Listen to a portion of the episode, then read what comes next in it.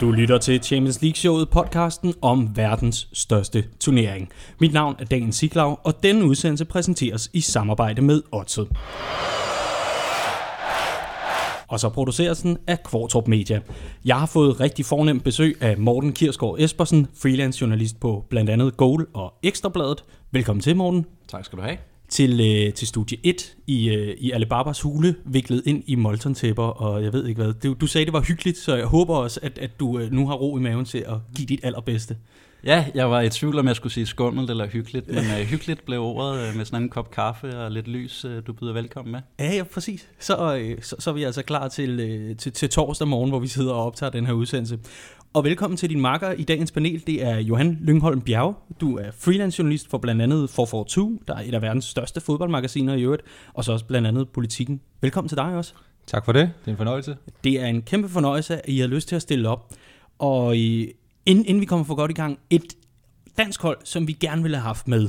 Vi vil altid gerne have danske hold med i Champions League. Øh, alle os, der keeper bare en lille smule med Dannebro. Men FC København, det må, det må du ved at skrive en bog om, eller har skrevet? Ja, jeg udkommer faktisk øh, med en bog om øh, FC København øh, her den 3. november.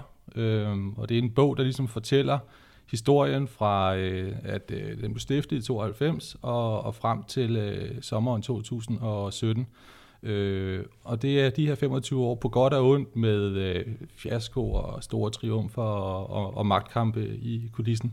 Så øh, ja, det glæder jeg mig til at få, få udgivet og, og se, hvad modtagelsen bliver. Er der noget Champions League-guf i, i, i selve den bog også? Der er masser af Champions League-guf. Men du, du skulle hellere have lavet bogen om Karabakh, jo. Jamen, øh, den er jeg i gang med. Den udkommer om øh, 20 år, når jeg er færdig med min øh, research. det, er, det er et hold, hvor jeg tror, at de, de fleste danske sportsjournalister, de, øh, de har haft rigtig travlt på Wikipedia og hvad det ellers hedder. Tak fordi, at du lytter med. Det er en fornøjelse, at du bruger din tid sammen med os. Husk, at du øh, altså, kan abonnere på Champions League-showet i din podcast-app, så får du alle nye udsendelser direkte i feedet. Og tusind tak for de pæne anmeldelser i iTunes. Du kan også følge Champions League-showet på Facebook og Twitter og Instagram. Alle steder, der skal du søge efter CL-showet. Det har været en forrygende runde, og jeg synes, der er masser at tale om, så lad os for guds skyld komme i gang.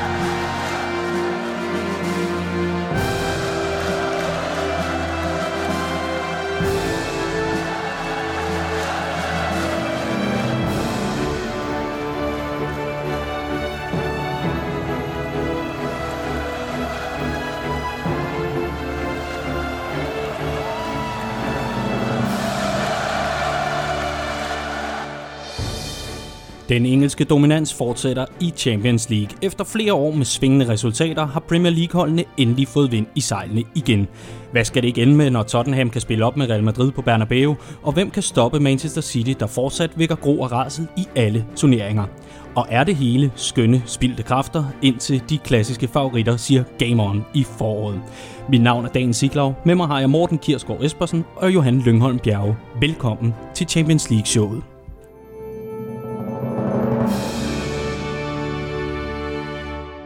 Vi starter i gruppe E, hvor Spartak Moskva, Sevilla, Maribor og Liverpool er at finde.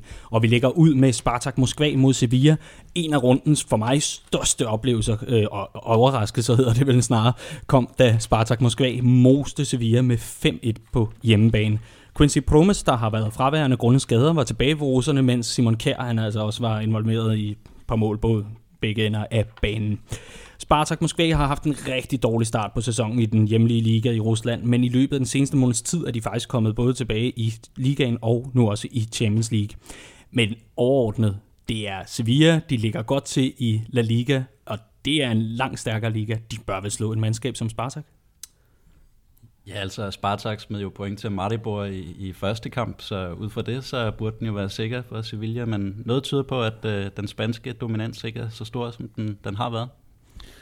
Nej, man kan sige, at for Sevilla, så var det lidt et, øh, et, et, et velkommen til Champions League i forhold til, at Europa League, den har de jo domineret i, i mange, mange år, men øh, jamen, altså, det var jo rystende at se, øh, hvordan, øh, hvordan de gjorde det. Øh, Simon Kjær så heller gå ud, må man sige. Øh, på trods af, at han scorede øh, den ene. Det den gjorde ene. han, men altså, når man er forsvarsspiller, så er det fint nok at score et mål, men når man sejler rundt i 4-5 mål, så øh, ja, det er, ikke en, det er ikke en kamp, han vil huske specielt mm. godt tilbage på.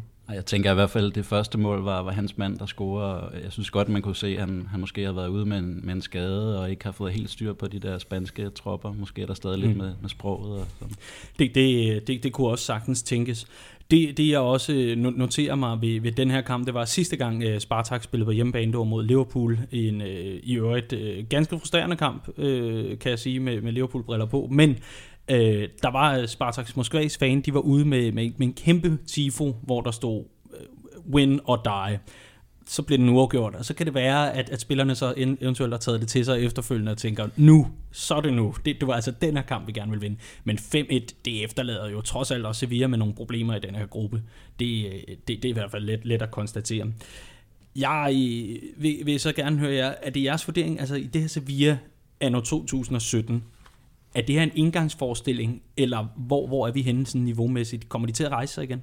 Altså, jeg tror stadig, de går videre for gruppen. Jeg tror stadig, det bliver Sevilla og Liverpool. Uh, Spartak uh, smed point mod Maribor, og det er de fortsat de eneste, der har. Det tror jeg kommer til at bide dem i halerne til, frem til sidste kamp, hvor de har, har Liverpool ude.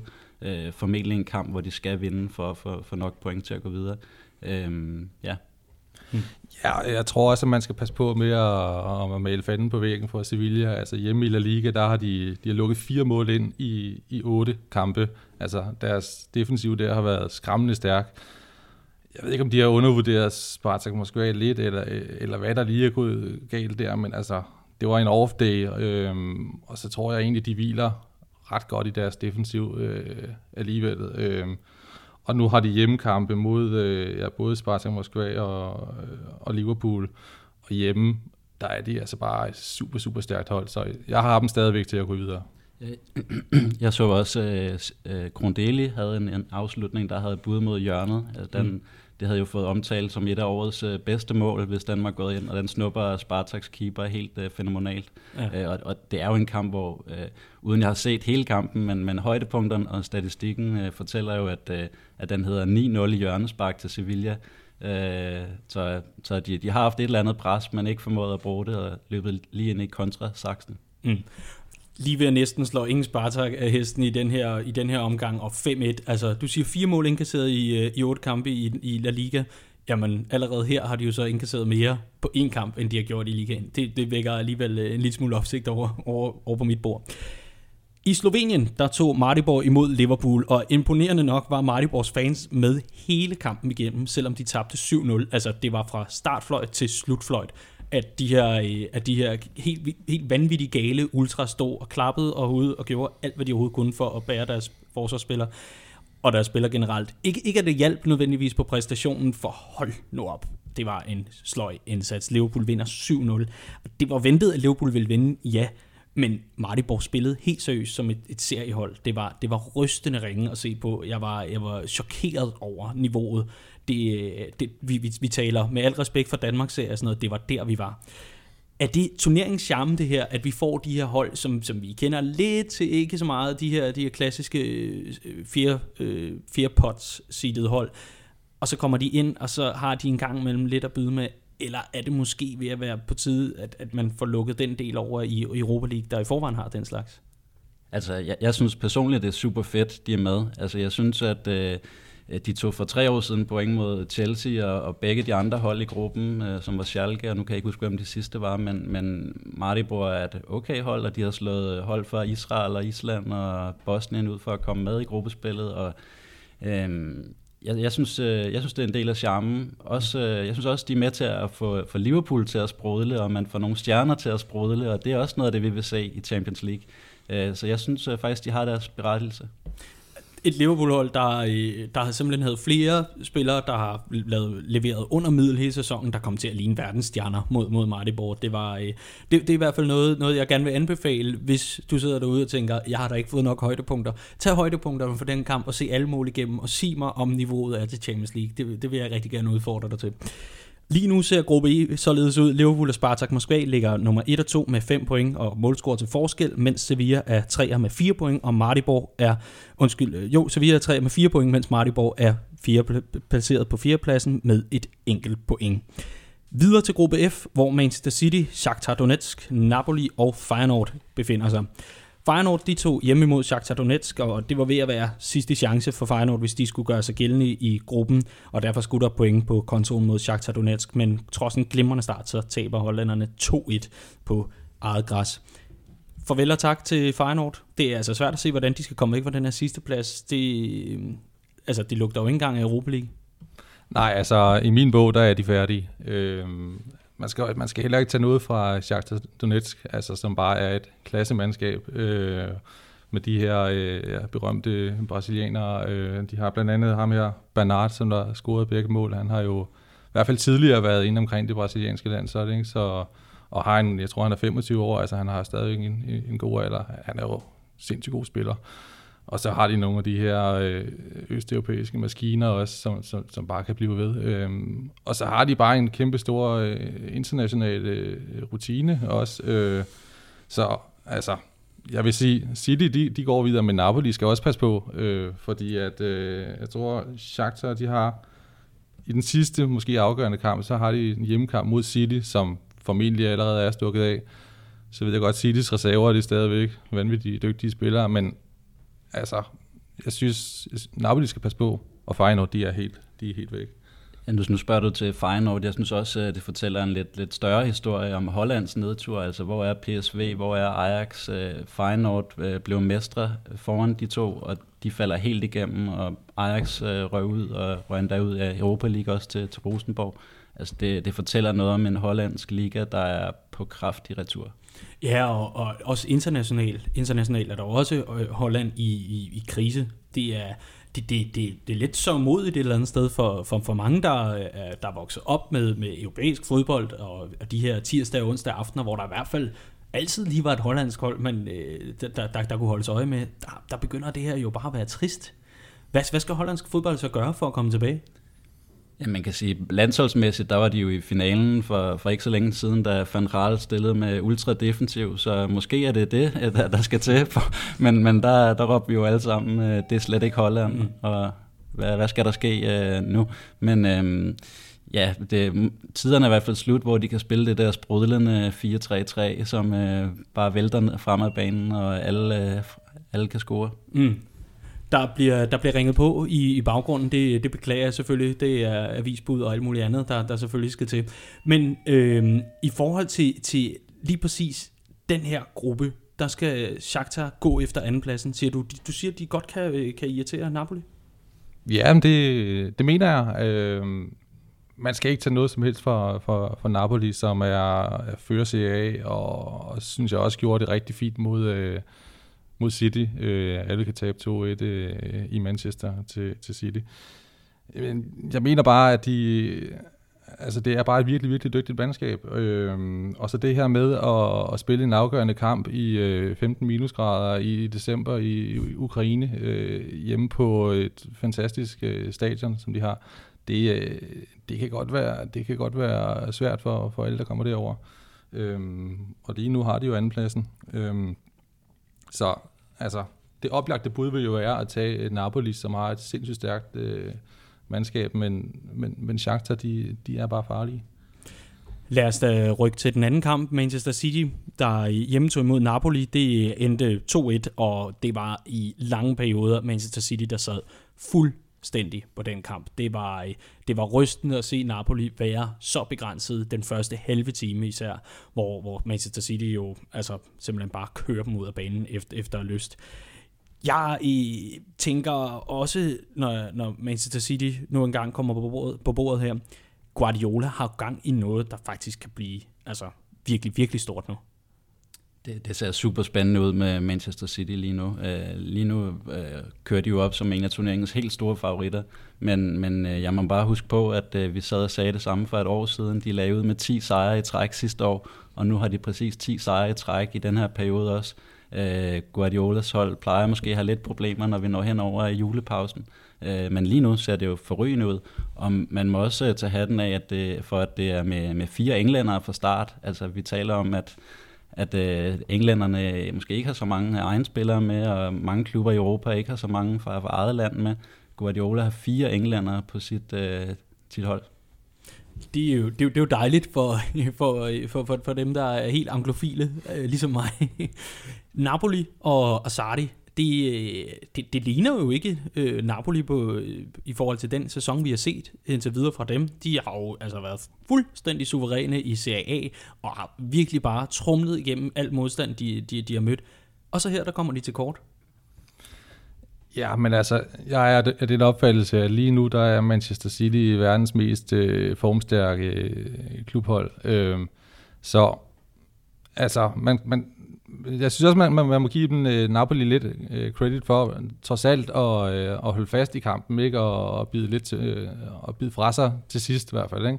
Øhm, altså den her angrebsmaskine, som, som City har, har gang i, den, den, den trumler jo alt for tiden. Og når man vinder 7-2, 5-0, 6-0, 4-0, eller hvad det nu er, så har man jo en helt vanvittig selvtillid, som bare øh, gør, at de kommer blæsende ud til samtlige kampe. Øhm, og jeg vil ikke øh, tale Napoli så øh, voldsomt øh, meget ned, øh, på grund af, at de taber øh, 2-1 til, til City, og selvom de bliver spillet ud af banen i, i hvert fald første halvleg. Altså, de, øh, de skal nok komme igen, og, og bare det, at de fører sig af og, og er så stærke dernede, det, det vidner bare om, at de virkelig har gang i noget rigtigt. Manchester City begik to straffespark. Det ene blev reddet af Ederson, og det andet det blev altså sat ind af en øh, ja, blot 20-årig, tror jeg, Diawara fra, fra, fra Napoli, der, øh, der altså fik lov til at prøve øh, anden gang, da, da, da, der altså blev begået straffespark. En sjov lille episode, der også skal nævnes, det er, at øh, Kevin De Bruyne nærmest blev båret væk, eller i hvert fald skubbet så kraftigt af holdkammeraterne, da han øh, gerne vil tale lidt med dommeren i forhold til et gult kort, han har fået tidligere i kampen, og der bliver han simpelthen skubbet rundt det fede er, og takket være moderne medietider, er, at der er så mange kameraer og mikrofoner i nærheden, så vi får lov til at følge hele bataljen, hvor han altså får lov til at skrige, let me talk, let me talk, let me talk, let me talk, og bliver ved og bliver ved og bliver ved. Og så bliver han så endelig skubbet ned i, i, i tunnelen. Rigtig, rigtig fed øh, lille, lille detalje på det her opgør. Selv en verdensstjerne kan også blive hissig over ikke at få lov til at tale med dommeren. Ja, ja det var et sjovt, øh, sjovt YouTube-klip, og Øh Øh, man kan så også sige, at De Bruynes øh, agent har også været ude og sige, at, øh, og, tale, øh, han, vil have, han vil have en øh, kontrakt til De Bruyne i, i Neymar-klassen, så nu begynder det måske at ramme øh, City også, det der med, at PSG altså udbetaler lønninger på, på 5 millioner om ugen, hvor at De Bruyne kun får 960.000 om ugen, og der, der kan han jo ikke købe meget for. Ej, stakkels mand. Det, han, han går jo for lyd og, og lyd brød, og jeg ved ikke hvad. Sejren over øh, Napoli her var jo rigtig, rigtig vigtig øh, for Manchester City, og jeg glæder mig allerede til returkampen, hvor Manchester City skal møde Napoli på udebanen. Selvom det sikkert bliver en tand mere udfordrende, kunne jeg forestille mig, så har jeg altså svært ved at se, hvordan øh, Napoli skal kunne stoppe Manchester City, som det ser ud lige nu. Derfor der har jeg øh, spillet øh, odds 52 på en Manchester City-sejr, udebanesejr, altså over Napoli, og det har jeg gjort på odds for danske spil. Og sejren over Napoli betyder også, at stillingen i gruppe F er følgende. Manchester City er på en sikker førsteplads med 9 point, mens Shakhtar er, Shakhtar, undskyld, er på en anden plads med 6 point. Napoli ligger nummer 3 med 3 point, og Feyenoord ligger absolut sidst med 0 point og en håbløs målscore på 2-9. Rest in peace, hollandsk fodbold.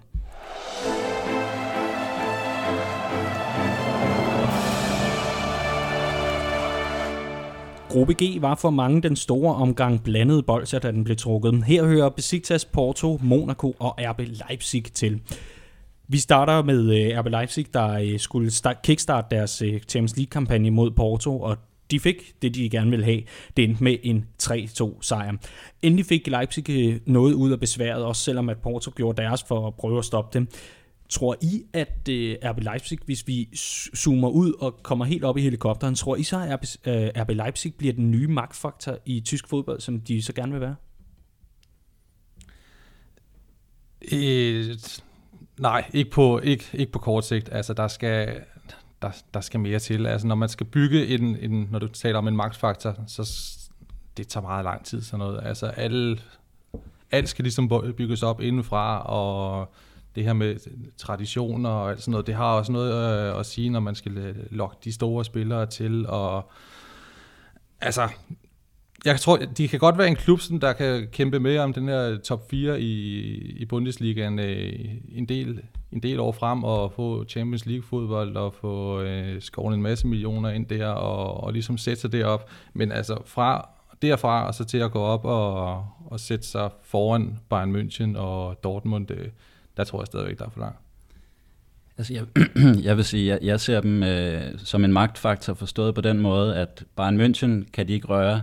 Øh, Dortmund, dem kan de komme op på niveau med, øh, ser jeg. Øh, de er jo allerede sådan på, på den korte bane op på niveau med dem, men, men også på den lange bane. Øh, der er en øh, helt ledig plads i tysk fodbold. Øh, Leverkusen øh, er gået helt øh, ned med nakken. Øh, øh, Wolfsburg lignede længe et, et tophold, men, men er også gået helt i stå. De store byer, Hamburg, Berlin, øh, kan ikke rigtig få det til at spille. Øh, altså jeg ser dem som en af de tre store i tysk fodbold øh, de næste mange år. Øh, selvfølgelig indtil den dag, at øh, Red Bull trækker stikket, men, men det er der intet, der tyder på. Øh, det har været en lang march mod toppen, og som sådan delt toer øh, ser jeg dem. Det kunne være sjovt, hvis Red Bull trak stikket, og det så kom til at hedde Monster Leipzig, eller et eller andet andet. Bare en, bare en ny energidrik, Carabao Leipzig. det, er, det, det er også, tænker jeg, det, det, det er tysk fodboldfolk og en kultur. Det har vi været inde på også i Champions League-showet før. Men, men det, er jo, det er jo en fodboldkultur, hvor RB Leipzig ikke er, er særlig populær overhovedet, og især slet ikke i Dortmund, øh, som du taler om, er lige præcis den klub, de skal overtage pladsen fra. Men hvis Leipzig begynder at hive koefficientpoint altså øh, simpelthen for sejre og, og uafgjorte i Champions League, begynder at hive dem til tysk fodbold og sikre sådan en, en, en god mængde, sådan så Tyskland eventuelt kan få flere øh, pladser til, øh, til, til de næste års turneringer. Tror I så, det kan ændre en lille smule på deres ry og rygte og, og dårlige omdømme? Nej, det tror jeg faktisk ikke. altså, øh, altså den her upopularitet og, eller had, eller hvad man skal sige, det, mm. det, det tror jeg bunder, øh, stikker dybere, end at de eventuelt skulle score nogle koefficienspoint til, øh, til tysk fodbold. Altså, hvis ikke Leipzig var der, så, så tror jeg, så vil Dortmund måske komme op, og, øh, og de har jo skaffet point i, i mange år, og Bayern München er der også. Altså, den, der, den, den tror jeg bliver sådan lidt, lidt forsøgt. Øh, mm. det, det, det tror jeg som sådan. Mm. Øh, jeg tror øh, også måske det med koefficientpoeng, at øh, som jeg forstår det, så får top 4 alle sammen fire hold med fremover, så der er ikke den der gulderåd med, at man skal være foran Italien og England-agtig øh, mere. Øh, så, så jeg tror egentlig ikke, at tyskerne kigger så meget på det, så er det om de falder uden for top 4, og, og med den sæson, de har lige nu, øh, som faktisk har været lidt af en nedtur for tysk fodbold oven på, på mange års øh, succes, så, så kan det da godt være, at de skal til at kigge nedad. Vi skal nok komme til Dortmund nemlig. De, øh, de har i hvert fald ikke gjort deres for, for at fastholde øh, den, den gode øh, mængde koefficientpoint. RB Leipzig fik altså deres 3-2 sejr, eller de fik i hvert fald en sejr over Porto, og den, den endte altså 3-2. Monaco, de tog hjem imod Besiktas, og Besiktas vandt 2-1 og kunne altså skrabe yderligere 3 point til, til den store samling, de har i forvejen. Jeg synes simpelthen, det er for fedt, at de gør det så godt. Det er her i Champions League-showet, de er blevet, blevet omtalt, de Expendables, altså den her samling af tidligere actionstjerner rundt omkring fra europæiske ligaer, der så får lov til at mødes i, i, i de sidste store Hollywood-produktioner. Og det synes jeg er det, vi ser. Simpelthen også i en gruppe, hvor, hvor alt, er jo, alt er jo op til, til den, der bare prøver at, at være effektiv. Ja, og så er det jo skønt at se øh, Besiktas, at jeg har øh, en, en god gammel øh, kending af Tiba Hutchinson som, som anfører. Altså den her 34-årige blæksprutte med de her lange lemmer, som bare øh, napper alt ind på midten og fordeler. Og, altså det synes jeg skulle der er noget, noget smukt i at se. Øh, og så de her karisma og øh, Babel øh, på kanterne, og så, øh, ja. og så Peppe, som, øh, som ligesom har fået sin anden ungdom øh, nede i, øh, i midterforsvaret. Øh, han har fået sindssygt meget ros dernede, øh, og er jo bare den her kriger, som, som ligesom øh, affærdiger alle forestillinger om, at når man har prøvet alt og kommer op og bliver 34 år, så, så skal man egentlig bare måske lige øh, have de sidste guldmønter hjem øh, og, og hygge sig lidt med det. Men altså, han smadrer jo rundt dernede i, i forsvaret. Og, øh, øh, så det er, det er meget imponerende at se, hvad de er gang i på Øh, jeg synes også, øh, man må sige, det kommer helt uventet. Altså tyrkisk fodbold for, for nogle år siden var væsentligt større, end det er nu. Øh, Galatasaray, Fenerbahce var, var på toppen for 5 og 10 år siden. Nu kommer så Besiktas, som har været tredje jul i, i, i mange år, og de er første tyrkiske hold med, med tre sejre i, i de første tre i, i Champions League. Øh, og i ligaen ligger de jo ikke så godt til øh, Besiktas, hvor Galatasaray stormer derud af, øh, og, og de rører endda ud til, til Østersund i Europa League Qualic, så øh, altså, jeg synes, det kommer virkelig uventet, at, øh, at tyrkisk fodbold skal have den succes, men, men det kan man da undre.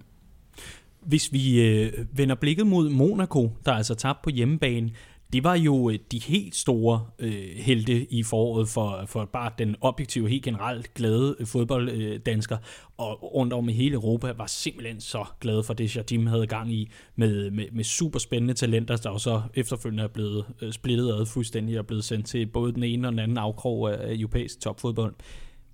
Kommer vi nogensinde til, eller nogensinde, det er måske så meget sagt, men kommer vi sådan i nær fremtid til at se Monaco i den form, som de havde i foråret, hvor de altså var gældende langt ind i turneringen? Jeg tror, de skal bruge noget tid på ligesom at få, få genopbygget øh, noget andet. Altså når, når, man, når man sælger så store profiler, som, som de gjorde, øh, så tager det bare, bare tid at, at, at få nogle andre ind. Altså, det kan godt være, at man får milliarder ind i, milliarder ind i klubkassen, men øh, dem får man ikke lige omsat til nye store øh, internationale stjerneskud. Øh, vi ser jo virkelig nu, hvor, hvor vigtig Mbappé han var sidste år. Øh, og det er, altså for mig er det ikke så overraskende, at de, øh, at de, at de lige får et dyk i år, fordi at det, er, det er for stort et hul for dem sådan på kort sigt lige at få fyldt ud. Og det, det er vel også en, en, en meget øh, jævn gruppe, den de har. Altså de, kan, de kunne både blive etter og fire, da man så det inden. Øhm, men måske også værd at bemærke, at, at Monaco, som du siger, alle elskede sidste år, øh, har problemer, og Dortmund, som at folk mange øh, godt kan lide at elske, også har problemer, og, og Napoli også. Det er sådan lidt de der hipsterhold, som folk øh, godt kan lide at, at se, øh, i stedet for de helt store. Det, det er dem, der har problemerne lige nu der bliver, der bliver grædt øh, mange, mange tårer rundt omkring øh, hos, øh, hos fodboldhipsterne i, i det europæiske. I næste runde, hvor øh, Besiktas øh, får muligheden for at tage imod Monaco på hjemmebane, der tror jeg, at øh, Besiktas simpelthen tager tre point mere. Jeg har gået med et rent begejstringsspil, fordi at, at det, det, jeg har set indtil videre, det har jo ikke været, fordi Besiktas har været i kæmpe problemer overhovedet. Så derfor så tænker jeg, at man, øh, selvfølgelig vinder de den, og derfor har jeg spillet på en Besiktas sejr øh, på odds for danske spil til odds 32. Det er en fin værdi, synes jeg, og plus jeg bliver endnu gladere, når, når den går hjem, for det gør den. Det er jeg simpelthen ikke i tvivl om må jeg lige sige, nu talte vi ikke så meget om Porto i, den der gruppe. Selvfølgelig, hvis, hvis du har noget, du gerne vil, vil altså, der. Nu, nu så jeg bare højdepunkterne, men det var lidt ligesom at se højdepunkter fra AC Horsens. Altså de, de, kom, de scorer efter et indkast og efter et hjørne, og, og det, virker, det virker ikke som om, at, at Porto har niveauet i den her sæson, som de mm. tidligere har haft. Så Monaco kan godt passere Porto, men de havde problemer i deres indbyrdeskamp, hvor Porto altså smækkede dem 3-0. Ren gentagelse af CL-finalen i 04. Ja, ja, jeg tror også, det bliver de to øverste hold øh, lige nu. Øh, Leipzig og Besiktas, der går, går videre. Mm. Det, øh, det betyder også, at den her øh, Besiktas sejr betyder altså også, at de fører gruppe G fuldstændig suverænt. De ligger nummer 1 med 9 point, RB Leipzig er 2 med 4 point, og Porto er 3 med 3 point, mens øh, sidste års store overraskelse Monaco ligger sidst med et enkelt point. I gruppe H og i den sidste gruppe for tirsdagens kampe, der er Apoel, Dortmund, Real Madrid og Tottenham. Og vi starter på Kyberen. En dårlig start på gruppespillet for Dortmund skulle nemlig reddes mod kypriotiske Apoel. Men tyskerne fejlede endnu en gang og måtte nøjes med en uafgjort 1-1. Det går udmærket for Dortmund i Bundesligaen. Ja, der var lige et, et, et nederlag til RB Leipzig her i forgangne weekend, men hvordan kan det være, at den styrke, de har i egen liga, den får de ikke taget med over i Champions League. Hvad, hvad, hvad, hvad tror I går galt? Jamen, jeg synes måske ikke, der er så meget, der går galt. Altså, det, det går galt i den her runde, hvor de smider point på Kyberen. Det var jo helt fuldstændig uventet, og sker også lidt på et målmandsdrop af Byrdki, men men, men ellers så synes jeg ikke, at der er så meget, der er gået galt. Altså, det de gik måske galt med dommeren på Wembley, hvor de blev øh, snydt for nogle, en mål, og målene gik den forkerte vej hos dommeren. Øh, og så har de tabt til Real Madrid, men hvem kan ikke tabe til Real Madrid? Men, men selvfølgelig, øh, det her uafgjorte, det kommer til at bide dem øh, i haserne. Ja, så tror jeg måske også, øh, måske lidt ubevidst, at de har haft øh, et, øh, et meget stort, stor, måske for stort øh, fokus på Bundesligaen, for ligesom at udnytte en, en, øh, et Bayern München-hold, øh, som øh, øh, har haft en, øh, ja, nogle, nogle store problemer, Øhm, og det har måske fået Dortmund til virkelig at lugte, lugte blod i Bundesligaen og tænkt, at øh, det er i år, at vi skal blive mester, fordi at øh, Bayern de har, har tabt så store skridt. Nu tror jeg så til gengæld også, at Bayern de, øh, er ved at være øh, på rette spor igen med, med Heinkes. Men det kan godt være, at, at den her iver efter bare at få stukket fra i Bundesligaen har gået en smule ud over øh, Champions League. Jeg synes måske også, der, der er lidt med spillestilen. Øh, uden jeg har set alle Dortmunds kampe, så tallene taler i hvert fald uh, lidt for, for sig selv. Uh, det, det er kun uh, Barcelona og Bayern München, der har haft uh, mere boldbesiddelse end Dortmund. Og hvis man husker, da de var rigtig gode i Europa, der, der var det altså lidt kontrabold, de, de fyrede af. Mm. Uh, hurtige omstillinger og alle mand frem. Øh, og selvom de har haft bolden så meget, så er de ikke nogen af dem, der har flest afslutninger. Øh, så måske er det lidt for, for meget Ajax-stilen med at køre bolden rundt, øh, øh der, har, der har ramt den. Ja, Ajax-stilen, fordi at øh, Peter Bosch, der har været tidligere cheftræner i Ajax, har netop øh, skiftet til Dortmund, da Tuchel han altså blev fyret øh, tidligere i år. Og øh, jeg, jeg vil så gerne høre jer, inden vi rykker videre til, til den kamp, der stjal måske mest fokus øh, tirsdag, ud over Manchester City-Napoli. Øh, der vil jeg høre jer, hvor stor en fiasko ville det være for Dortmund, hvis de kun går, øh, går videre i Europa League, hvis de altså kun når en tredje plads? Jamen det vil da være en stor, en stor fiasko. Øh, når det er sagt, så tror jeg også, at de fleste vil kunne se, at øh, dem, de er op imod, det er altså også nogle sværvægter, øh, Real Madrid giver sig selv. Og Tottenham, det er, altså tiden er forbi, hvor at man skal, skal undervurdere Tottenham. Det er bare et af Europas mest øh, spændende hold. Så det vil være en stor, stor skuffelse, og de vil også få nogle hug i, i Tyskland, men det er også en svær gruppe. Jeg vil give Johan øh, meget ret. Jeg, jeg synes mere, det, det er lodtrækningen, der er en fiasko for dem. At det, mm. det var en virkelig hård lodtrækning, og de, kunne ikke, de, de kan lige så godt gå videre, som Tottenham kan, men det er pladsen efter Real Madrid, de spiller om. Og, og, så synes jeg måske også, øh, der er lidt håb for, for Dortmund-fans øh, med deres øh, ungdomshold der i Ungdoms Champions League, der var sprudler fuldstændig, blandt andet med, med danske Jakob Brun Larsen. Så der er håb for Dortmund. Og det, det skal jo også være en anbefaling til, øh, hvis, hvis du er kommet hjem øh, lidt for tidligt fra, fra studie, øh, fra arbejde, for alt muligt andet, og du ikke lige ved, hvad du skal bruge de sidste timer på inden øh, aftenens Champions League-kampe, så bliver der altså spillet de her UEFA Youth League, der er øh, U19-udgaven af, af Champions League-formatet, hvor, hvor holdene får lov til at møde hinanden. Øh, så for eksempel Maribor Liverpool, bare U19-udgaven af den, kan man simpelthen sidde og se. Jeg er ret overbevist om, at det er MSG, altså Viasat, der har de rettigheder, så jeg tror, øh, jeg tror at turen går, går til Viaplay eller de kanaler, der hører til der. Så, øh, så, så, kan, så kan du altså blive underholdt øh, allerede fra, øh, fra tidlig eftermiddag, var jeg lige vil sige, men i hvert fald slutningen af eftermiddagen, og så hele vejen op til, til kick-off. Nå, vi, vi, vi kan ikke vente mere på den, den her kamp. Nu skal vi tale om den. Det er Real Madrid mod Tottenham. Real Madrid tog nemlig hjemme mod Tottenham, og det endte 1-1, men det kan begge hold vist også takke deres målmænd for helt forrygende præstationer i begge ender af, af banen og begge buer. Det var en af tirsdagens allermest ventede kampe, og en kamp, jeg også ved, I to har studeret ganske nøje og har fuldstændig styr på. Så jeg vil høre, hvad så I i det her opgør? Jamen altså, jeg så, øh, jeg så et, øh, et Tottenham-mandskab, som bare er blevet øh, robust internationalt. Øh, de er, øh, spiller med en ekstrem modenhed, øh, lader sig ikke stresse, øh, og det er virkelig svært ikke at lade sig stresse på Bernabeu. Øh, selvom der var perioder, hvor de øh, var trykket godt i bund, så, øh, så går de ikke på kompromis med deres spillestil, øh, får spillet den godt rundt, øh, og ja, stresser ikke og bider fra sig. Øh, og så viser de bare den der øh, Premier League-fysik, som de har, øh, til at ja, faktisk øh, også at, at kunne gå øh, efter sejren. Så, så det virker bare som et, øh, et hold, der, der tidligere har haft store problemer i Champions League, øh, men som, som nu endegyldigt fik vist, at, at, at de har virkelig noget at bygge på, og de er, øh, er robuste i, i den her liga.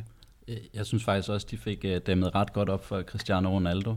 Øh, jeg synes, øh, når jeg plejer at se Real Madrid-kampe, at de plejer at have nogle, nogle indlæg, hvor han med uimodståelig kraft hopper op og hætter den ind. Øh, jeg synes, mange af de indlæg bare er blevet clearet og sendt, væk igen. Det var jeg lidt imponeret af. Ellers lagde jeg jo plads til at mærke til, til Christian Eriksen, som, som desværre ikke havde den kamp, vi kunne have håbet på. Han spiller gode kampe, han spiller middelmådige, men den på Bernabeu var en af hans rigtig dårlige. Ja, han får, øh, han får afsluttet i sidenettet efter en, en glimrende mulighed, hvor han, altså med, med, med, med al respekt for, for Christian Eriksen, der er øh, forholdsvis kynisk foran mål, det har han både vist på landshold og på klubhold, men altså, han kan jo også godt spille den større, som jeg ser det i situationen. Så det, det var sådan en, en mærkelig off-day. Det interessante er jo også de, øh, de historier, der er kommet efterfølgende om, at Barcelona har haft scouts på, øh, på, på stadion på Bernabeu, for at se på henholdsvis Harry Kane og på Christian Eriksen. Altså Christian Eriksen blev fuldstændig udspillet af, af Modric, øh, der spillede over for ham. Der var blandt andet en episode i starten af kampen, hvor øh, Eriksen øh, kommer i sit vante drive frem af banen, og Modric indhenter ham bare og skubber ham lige med en skulder væk og erobrer bolden tilbage. Der blev det ligesom sat plads, på plads, hvem der lige nu er, er midtbane toppen, og hvem der er lige efter. Der, der havde jeg nok håbet, at Eriksen var lidt tættere på. Modric er altså en af mine favoritter. Han er, han, han er lille og undsigelig, øh, umiddelbart af statur, men han kan simpelthen bare alt med bolden, og så er han også bare et powerhouse inde, inde på den midtbane. Det var en fornøjelse at se på. Jeg, jeg, så, øh, jeg så den her, øh, den her kamp på en, på en bar, hvor der både var, var Liverpool på den ene, og så Real Madrid på den anden, og jeg, jeg kunne ikke lade være med at stå sådan og køre frem og tilbage øh, med, med, med blikket. Det var, det var lidt Scooby-Doo-agtigt af, af forvirring i forhold til, der var goalshow over med, med Liverpool mod det her slovenske mandskab, og så var det ellers bare kigge over på alle de chancer, chance, der kom mod Real Madrid. Real Madrid fik jo faktisk ikke scoret i åbent spil, som, man, øh, som, som det jo hedder. Det, det var jo på et straffespark, der blev scoret. Øh, er det her en, en, en større sejr for, for Tottenham, og så kan man vende om og sige, at det så er et nederlag for Real Madrid? Hvordan, hvordan tror du opfattelsen af kampen er i, i hver af de her, i de her lejre? Ja, altså det er altid skuffende øh, at være Real Madrid og ikke øh, at vinde på hjemmebane, men øh, men de kan også se på tabellen med, øh, med ro i sindet, og så tænke, at ja, okay, hvad er, hvad er det trods alt ikke? Øhm, og så ved jeg godt, de scorede ikke i åbent spil, men det kan de så også takke øh, Karim Benzema for, fordi at, hold da op, han havde da i hvert fald to fuldstændig altså vanvittige chancer, ikke?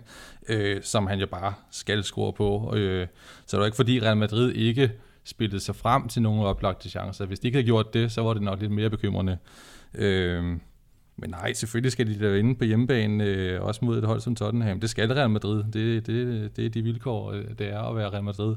Øh, så skuffende, ja, men altså, de har jo ingen problemer med at komme videre for, for gruppen, så de er nok videre. Målmandsmæssigt var det jo helt forrygende. Altså både Hugo Lloris og Keller Navas havde redninger i verdensklasse, og flere af dem. Øh, jeg synes faktisk, det, det var øh, en bedre kamp, end den vi kommer til at snakke om senere. Øh, Chelsea-Roma 3-3. Synes jeg faktisk, Real Madrid-Tottenham var en fremragende kamp. Så, så hvis, hvis, hvis vi havde en fidusbamse, så havde du kastet den i den retning her? Helt sikkert. Ja, helt sikkert.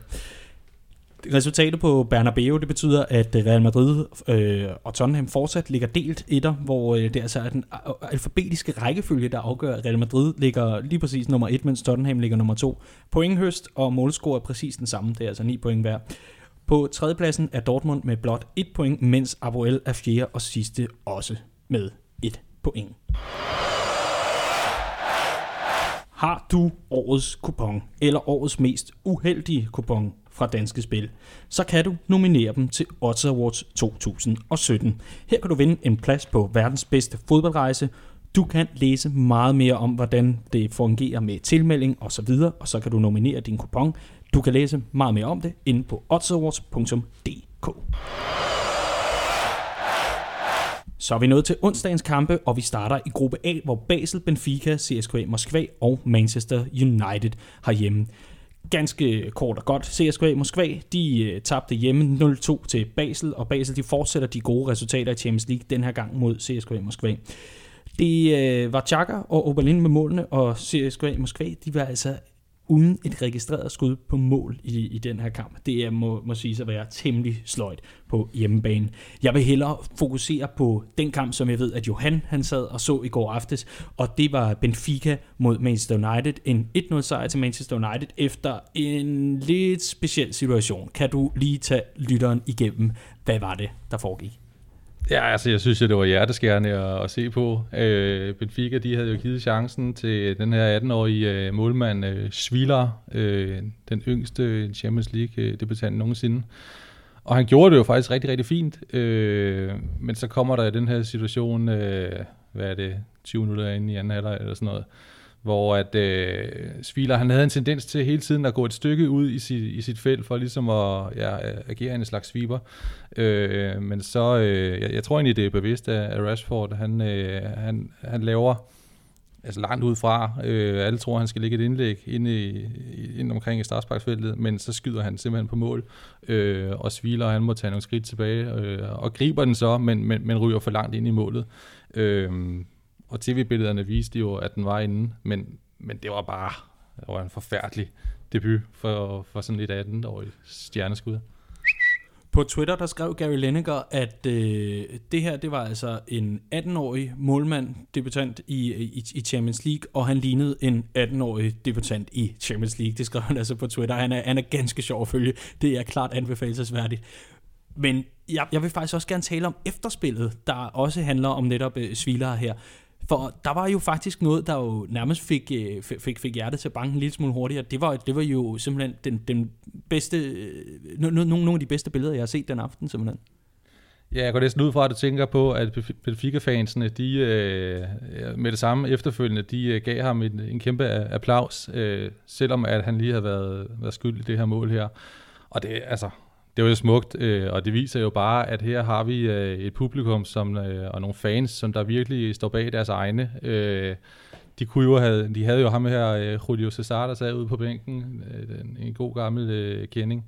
Øh, men altså, ham vil de jo ikke have ind igen. Altså det, det ville jo være oplagt for dem at, at sige, nu skulle vi have den, den, den sikre ind til næste kamp, men øh, de står bag den her, den her unge målmand, som øh, selvfølgelig også vil lære rigtig meget af det her, når han lige har sunket den hjemme på sit teenage-værelse. Øhm, men altså, han skal jo nok få en, en stor karriere. Der, der så også, jo også et, øh, et, et tv-klip øh, fra efterkampen, hvor øh, Lukaku for, for United, han, øh, han er hen og giver en, øh, en kæmpe krammer og, og lige taler lidt med, med Sevilla. Øh, det er selvfølgelig også landsmænd, men øh, det, der steg han lidt i graderne hos, hos fodboldfans verden over, er jeg sikker på, Lukaku. Så god stil af ham. Ja, selv hos mig. Og, og der, der var jeg simpelthen ikke i tvivl. Jeg synes, det var så fedt. Også han, han insisterede på at holde fast i Svila, og så ligesom sige, prøv at høre, du rejser dig for det her. Det er super fedt, at du gjorde det. Tak for det. Tre point. Det var rigtig fint i øvrigt i en kamp, så hvor, hvor, vi, hvor vi virkelig havde, havde svært ved, ved at få den ind tak for hjælpen, men bare ro, bare rolig, du skal nok komme til, til at gøre det godt igen. I forhold til selve kampen, Johan, fordi det var jo meget mere end bare et langt øh, Rashford frispark, der, der fik lov til at sejle ind med, med hjælp fra 18-årige sviler. Hvad var det så for et opgør? Jamen, det var et opgør, hvor man vidste, at United de kom øh, til, til Portugal for at, at hvile i deres øh, defensiv, øh, og så... Øh, og så, hvis, de, hvis det blev til et point, så var det fint, øh, men hvis de, de kunne gå op og, og, og, og sende den i, i kassen en, en enkelt gang, så, så var det endnu bedre. Øh, og det var, Benfica havde lidt, men altså øh, United var bare i kontrol, synes jeg. Øh, og, øh, og de har bare fået skabt et defensivt fundament, klassisk øh, Mourinho-fundament, som ser, som ser vanvittigt stærkt ud. Og så er det egentlig lige meget, om de spiller med Smalling og Lindeløf i midterforsvaret, som de gjorde i går. Øh, eller om de spiller med Bali og øh, Phil Jones, som vel egentlig er øh, idealet dernede. Øh, konceptet fungerer. Øh, det er ikke specielt pænt, men de skaber resultater, og øh, det er bestemt et, øh, et hold, som, som vi skal regne med fremadrettet i, i den her turnering. Det er jeg sikker på. Så hvis, man, øh, hvis, hvis, hvis der ikke var deprimeret nok fodboldhipsters derude, så udover at alle deres klassiske favoritter virkelig kæmper med at, sådan at hænge på i, i de her gruppespil, så er det ovenikøbet også sådan en type som Mourinho, som øh, uden tvivl vil være, vil have på de kanter, der bare kører de her altså sejre eller uafgjort i Premier League, som vi så i weekenden hjem. Det, øh, det har jo været under hæftig, øh, det har været sådan en, en hæftig kritik, der har ramt Mourinho netop fra, fra de kanter. Han kan vel bare tillade sig at være ligeglad. Ja, altså United kommer fra en tid, hvor de ikke har vundet så meget. Når han vinder, så kan han tillade sig at være ligeglad. Øh, øh, vi kan så tillade os at sappe væk fra det, men det, sådan er det jo. Øh, jeg synes, øh, øh Mourinho han kommer også med, lidt med, med en gestus sådan til, til, til Benfica og, og ved at bruge øh, Victor Lindeløf. Øh, de, de henter trods alt Benficas bedste forsvarsspiller, og så har de stort set ikke brugt ham øh, overhovedet. Øh, jeg så, det var den spiller, som Peter Schmeichel havde glædet sig mest til at se i hele Premier League, og han spiller stort set ikke for dem. så, øh, så, men, men trods alt bruger Mourinho ham så, når de møder Benfica. Det havde også ligesom været en hån at sige, vi køber jeres bedste, og så bruger vi ham slet ikke, heller ikke mod jer. det er ikke engang og, øh, og Victor Lindeløf, der har været alt muligt. Det, øh, det, det er simpelthen en Google-søgning værd. Gå ind og læs de historier, der har været i, øh, omkring Victor Lindeløf og, og, og hele Camp Lindeløf. Der er både noget med noget kæreste, der ikke er helt tilfreds med, med, med hvilke øh, sæder de får på stadion osv. osv. Resultaterne i gruppe A, som det ser ud nu, det betyder, at stillingen lige nu er, Manchester United altså ligger på en solid førsteplads med 9 point, Basel er nummer 2 med 6 point, Benfica er 3'er med 3 point, mens CSKA Moskva er bundprop med 0 point. Vi skynder os videre til gruppe B, hvor Anderlecht, Bayern, Celtic og Paris Saint-Germain har hjemme. Belgiske Anderlecht bød velkommen til PSG, der kvitteret med fire mål og et tak for kampen. 0-4 til PSG. Pariserklubben er sindssygt godt kørende, og de har en af jamen, Europas bedste offensiver lige pt. Hvis vi kort zoomer ind på øh, Mbappé, 18 år gammel, så slog han altså endnu en rekord. Han har nu scoret 8 mål i Champions League-turneringen, både for Monaco, altså i sidste sæson, hans debutsæson, og så også for PSG nu. Og dermed der overgår han legendariske Patrick Kluivert. Kan I huske ham? I den grad. I den grad. Selvfølgelig. Uh, hans søn ligner ham jo på en prik. Fuldstændig. Patrick Kluivert, uh, hvor, hvor, hvor, stor, hvor stor et spiller var han? Jamen, han, var, han var fantastisk. Altså, jeg var kæmpe fan, og har også en gammel uh, Barcelona-trøje med Kluivert på. Øhm, han var jo den her store, øh, ranglede angriber, men øh, også meget atletisk, øh, og så havde han et sindssygt hovedspil. Øh, så, jamen, han var, og så var han jo øh, også bare... Øh, øh, ekscentrisk. Øh, altså, der, der var så meget omkring Kløjvert, altså, så han var spektakulær på mange måder. Ja, han, han var jo sådan en spiller, man løb rundt og, og var selv, når man var på fodboldbanen. Øh, jeg var så blevet 13-14 år, da han var rigtig god, så jeg, havde mere Van Basten øh, fodboldstøvlerne, men, øh, men Kløjvert var der stor. Så, så det siger også bare lidt om, hvor, hvor, hvor, hvor stort det er for Mbappé, at han har overgået Patrick Kluiverts øh, rekord her.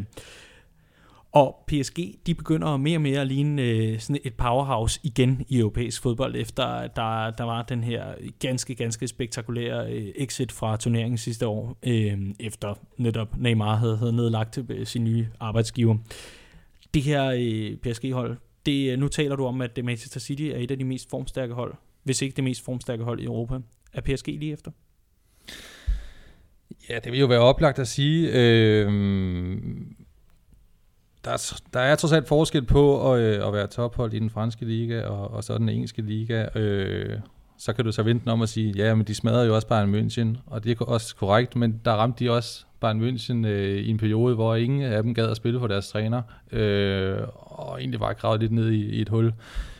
Jeg vil være spændt på at se øh, den næste kamp mellem øh, Paris og Bayern München. Øh, som jeg sagde tidligere, nu tror jeg på, at Bayern er ved at ramme noget igen. Øh, og det vil blive sådan nok årets første rigtige styrkeprøve for, øh, for Paris. Øh, og der får vi et billede af, om, øh, om det er et hold, som, øh, som kan gå hele vejen.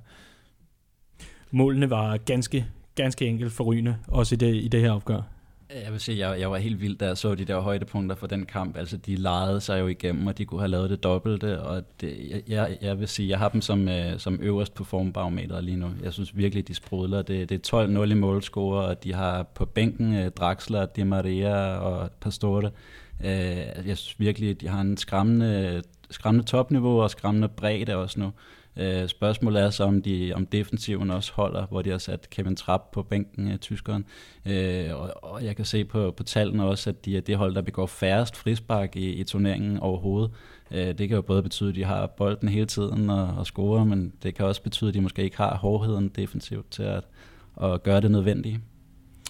Der er øh, i hvert fald rig øh, øh, mulighed og også god grund til at gå ind og, se de her højdepunkter. Forrygende, altså Mbappé med et vildt oplæg med hovedet til Cavani, udover hans egen scoring selvfølgelig øh, tidlig i kampen, så er der Cavani, der også høvler den på overlæggeren på en forrygende afslutning. Neymar, der laver et fantastisk frispark. Di Maria, der kommer ind og laver det her ultra frække lop i, i en af situationerne. Virkelig den, den helt fede pakke. Det var, det, var, det var også en af dem, jeg glædede mig til. Det gør jeg sgu altid, når, når, når der er de her goal shows efterfølgende.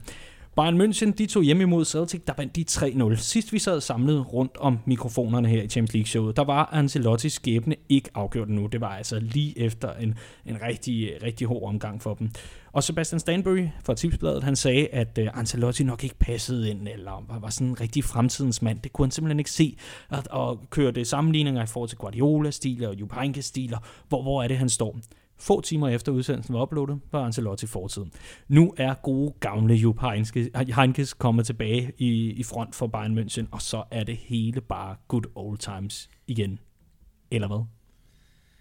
Jamen, det kan jo se sådan ud, øh, og man kan sige, at noget af det første, han har gjort, det er jo straks at få Thomas Müller øh, tilbage på holdkortet, og øh, iklæde ham anførerbindet, Øh, så altså, det er jo tydeligt, at han vil ligesom tilbage til, til det, der fungerede øh, i sin tid. Øh, og så, øh, ja, Müller han scorer jo i går, og, og, og, og Müller har bare en stor stjerne blandt alle spillerne også. Jeg tror også, at der var noget utilfreds med, uh, utilfredshed med, at, uh, at han ligesom var glidet lidt ud. Øhm, og det har måske været med til at, at løfte noget. Øh, og så har Heinkes bare en naturlig respekt i, i hele, i, i hele klubben, øh, i og omkring klubben, øh, og det har på en eller anden måde været med til at, at løfte det.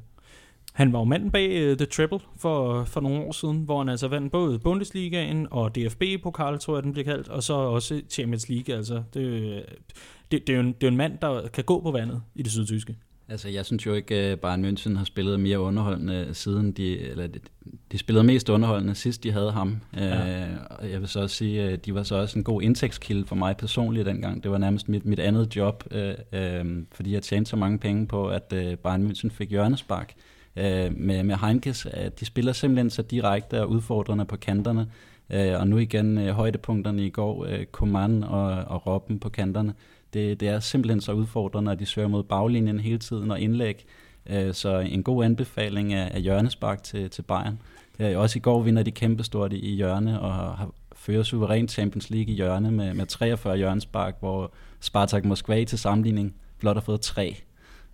Fedt den skal, du gå ind, den skal du gå ind og spille på. Mærk dig Mortens ord. Gå ind og find ind på, øh, på odds.dk. Så er der helt sikkert hjørnesparks, øh, hjørnesparks odds at, at hente der. Det er jeg 100% overbevist om. Det, det jo meget sejt. Så det er simpelthen sådan en deltidsjob. Det var bare at sidde og, og spille på hjørnespark. Altså Bayern München var i flere år øh, Europas konger i hjørnespark, så fik de Guardiola, der var de ikke helt så, så hjørnesparksøgende, men, men med Heinkes var det helt vildt, og det, det virker til at være kommet tilbage ud fra de højdepunkter, jeg lige så i går. Det er også inter- interessant at, at se på stillingen lige nu, hvor Bayern München øh, har fået, fået tur i den igen. Et hurtigt blik viser os, at øh, gruppe B har Paris Saint-Germain som klar øh, etter med 9 point, Bayern München er toer med 6 point, Celtic er treer med 3 point, og Anderlecht er 4 med 0 point.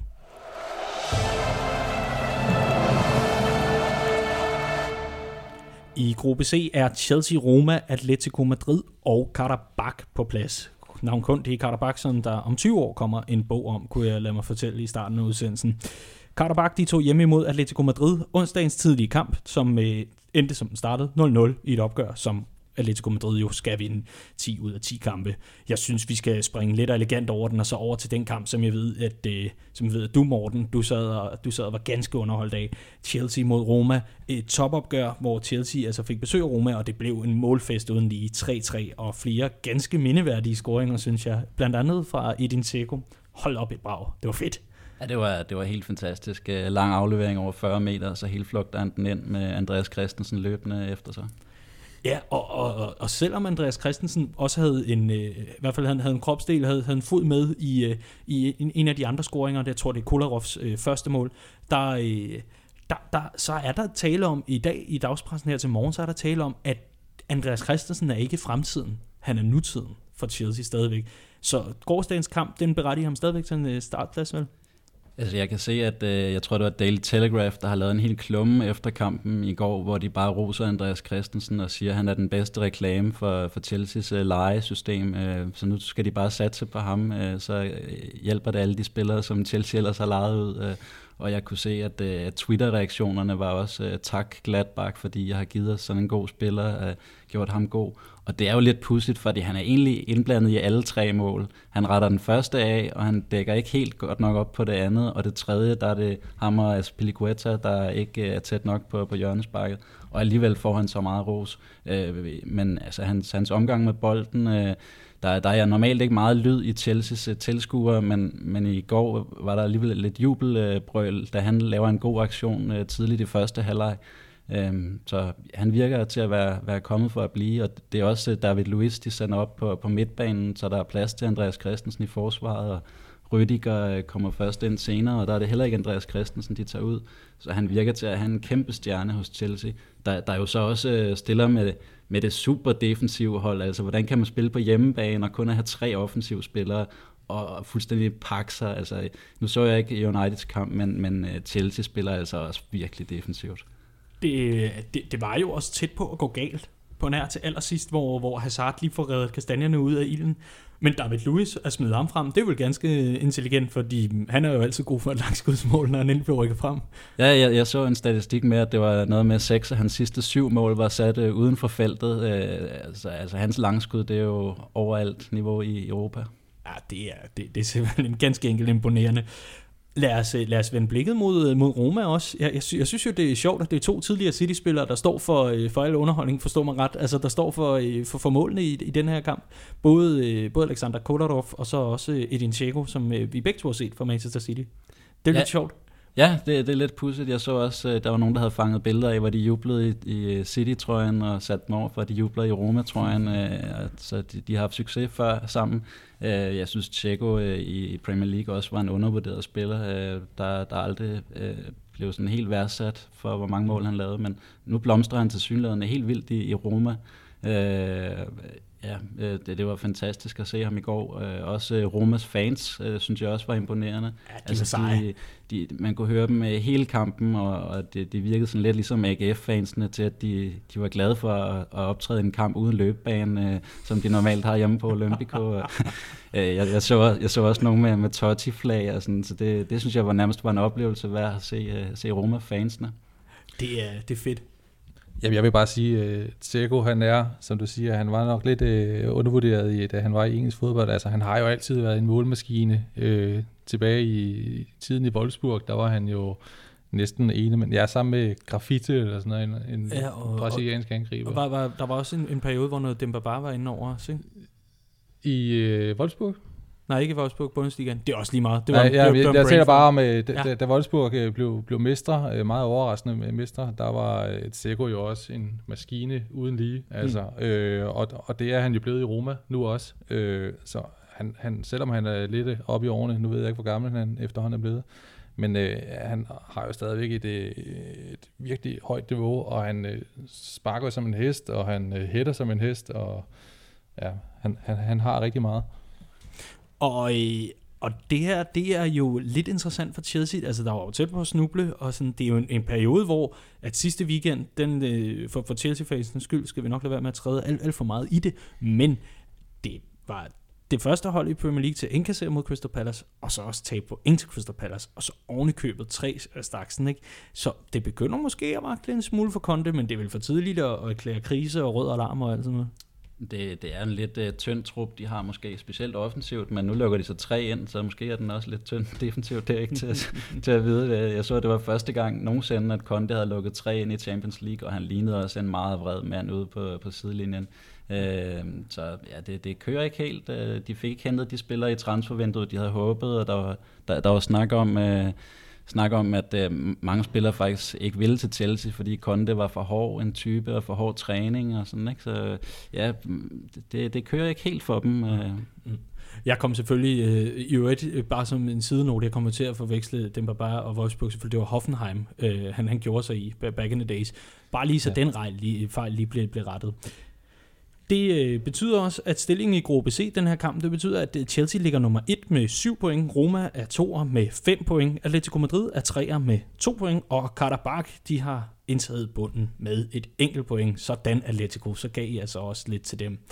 Så er vi nået til sidste gruppe, og det er gruppe D, hvor Barcelona, Juventus, Sporting og Olympiakos har hjemme.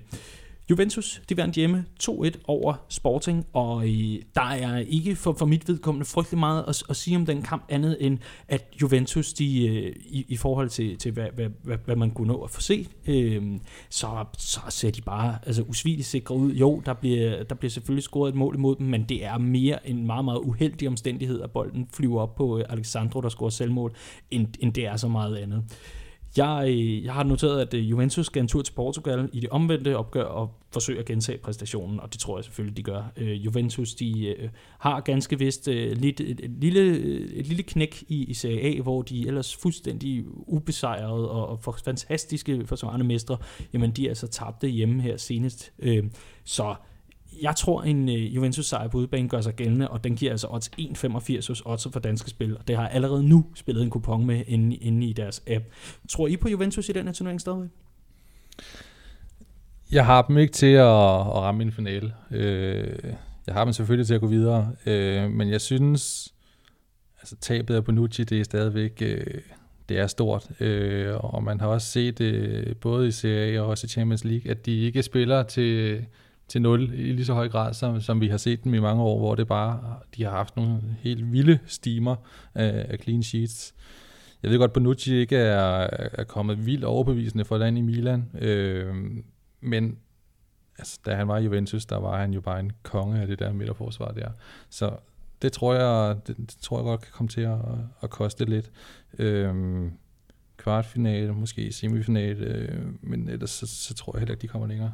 Øh, jeg er, jeg er meget enig, hvis de overhovedet øh, når så langt. Sidste år var det ligesom det hold, som øh, der var populært at sige, dem tror man går langt, og det var ligesom det skud, de havde. Øh, hvor i år, ah, der er ikke så meget tro på dem. Øh, der er andre klubber, der har bedre forsvar måske, der er andre klubber, der har bedre angrebstrioer, når man ser mod Paris og, og andre steder, så er det heller ikke fordi øh, Iguain og Mandzukic og Dybala, de bare vælter mål lige i øjeblikket, men det kan selvfølgelig komme efter, efter jul.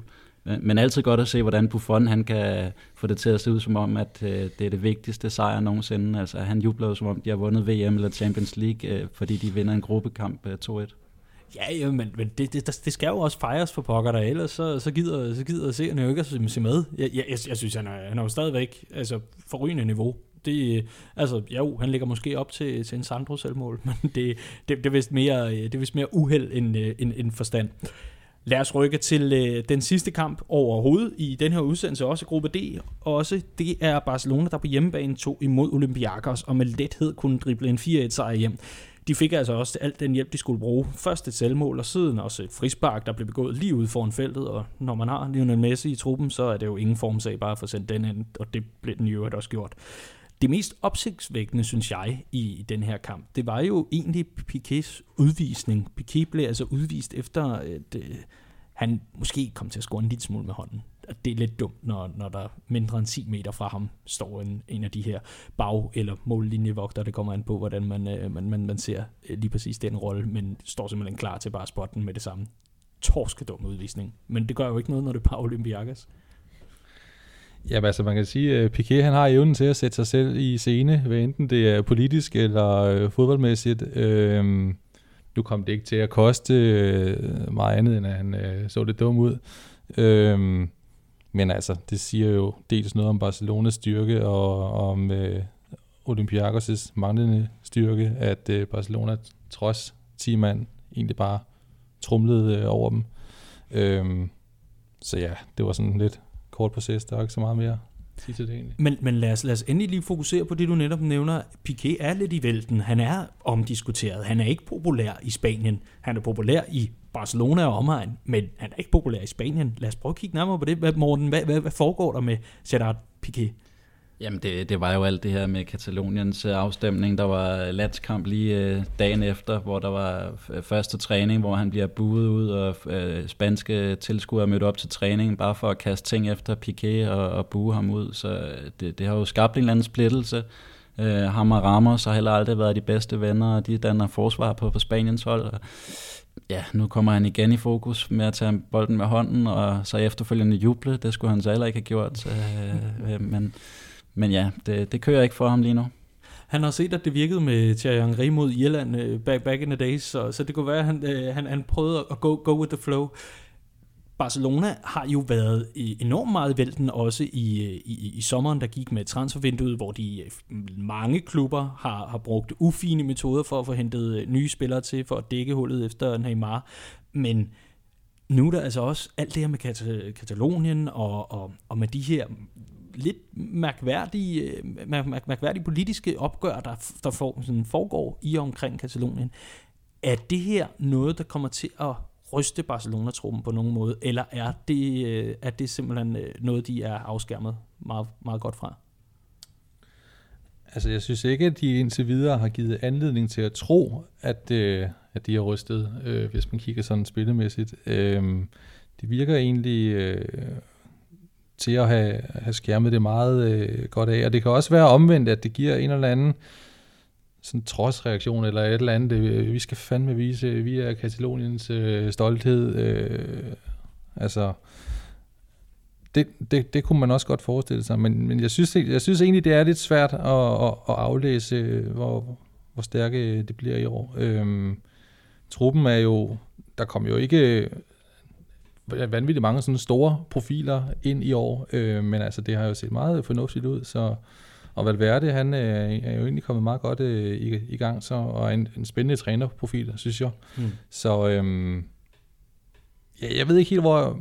De skal nok løbe langt, altså, så, så må vi se, øh, hvor langt. Men det, det har jo været en fantastisk uh, sæsonstart for Barcelona. Hvis man kigger på, hvordan de optrådte i de Super Copa-kampe mod Real Madrid uh, i optakt til sæsonen, der var de jo spillet ud af brættet, og man tænkte, Real Madrid vinder med 20 point i år. Uh, uh, nu er det nærmere Real Madrid, der har problemer, og Barcelona, der stormer af. Så jeg tror gerne, de havde solgt den for den status, der er lige nu. Øh, så er der så Suarez, øh, der, der ikke rigtig er kommet i gang. Han dårlige første berøringer og løber offside, øh, minder om en Jan Kliment i Brøndby, hvis man skal tage Superliga-sammenligningerne.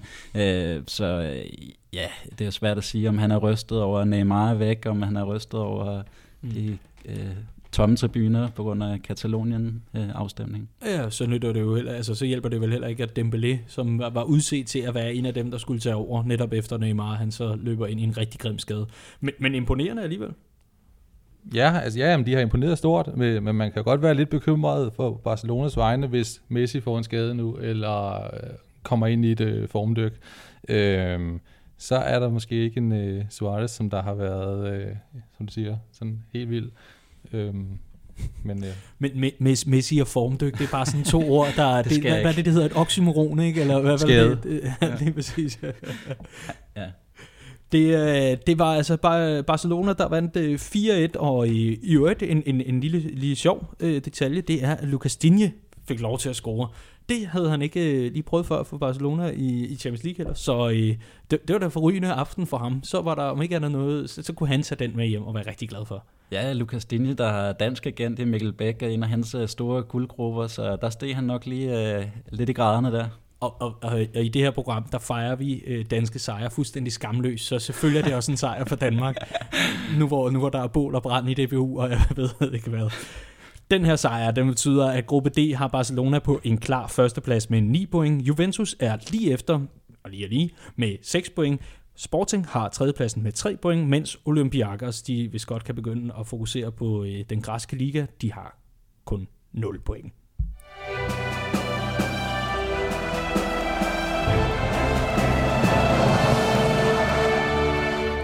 Det var simpelthen alt for Champions League-showet for denne gang. I panelet der sad Morten Kirsgaard Espersen. Tak fordi du har lyst til at være med, Morten. Det var en fornøjelse. Ja, i lige måde. Det var en fornøjelse. Skulle det være en anden gang? Det øh, håber jeg. Og også tusind tak til øh, Johan Lyngholm Bjerg, der havde lyst til at være med. Tak fordi du har lyst til at, til at komme. Selv tak. Det var sjovt. Det var rigtig sjovt. Ganske, øh, ganske kort her til sidst. Du skal da have lov til, lige hvis, øh, hvis, hvis, øh, hvis, du der, hvis du derude ikke lige fik lyttet med. Du har en bog på mig.